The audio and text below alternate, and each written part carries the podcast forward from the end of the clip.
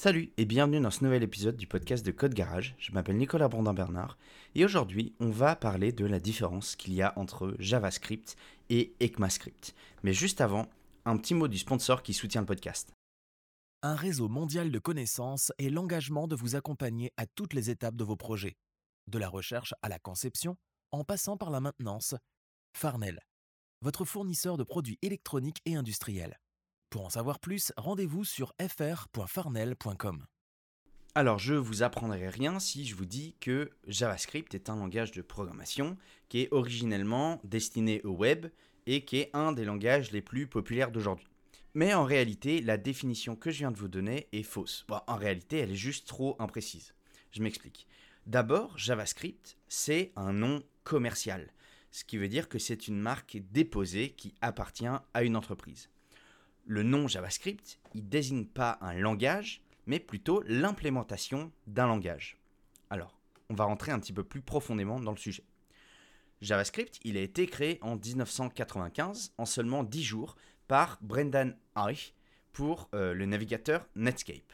Le langage, il a d'abord pour nom de code Mocha, puis LiveScript, pour enfin être rebaptisé JavaScript.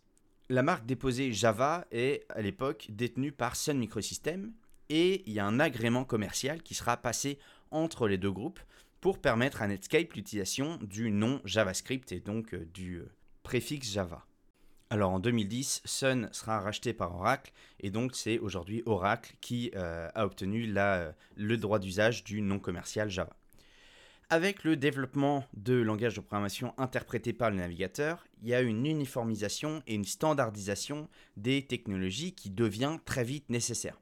Et c'est pour ça que l'association des fabricants européens d'ordinateurs, dont l'acronyme fait ECMA en anglais, eh bien, rédige la première version du standard d'ECMAScript 1 en juin 1997 avec l'aide de l'ISO et de l'IEC, l'International Electric Electrotechnical Commission, donc qui sont euh, deux organismes qui aident à la standardisation de technologies.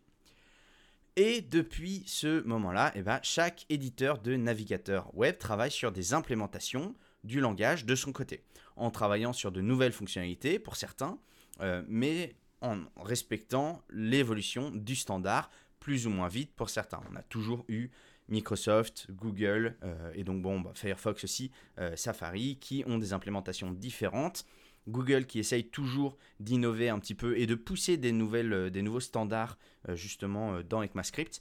Des fois ça marche, des fois ça ne marche pas. Mais voilà, chacun amène sa pierre à l'édifice. Mais pendant très longtemps, on a eu un concours de l'implémentation et donc des implémentations différentes et ce qui a posé problème pendant assez longtemps.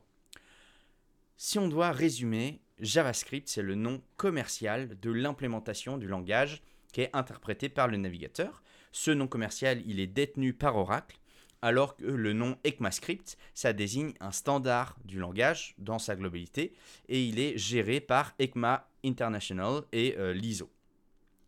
Si jamais l'histoire autour de JavaScript euh, vous intéresse, eh bien ça tombe bien parce que ce sera le sujet du prochain épisode de podcast la semaine prochaine. Moi sur ce, je vous donne rendez-vous donc la semaine prochaine pour le prochain épisode du podcast ou directement sur code-garage.fr pour retrouver tous nos articles de blog, nos podcasts et bien sûr nos formations complètes si vous voulez continuer de monter en compétences. Donc à la semaine prochaine ou sur code-garage.fr. Salut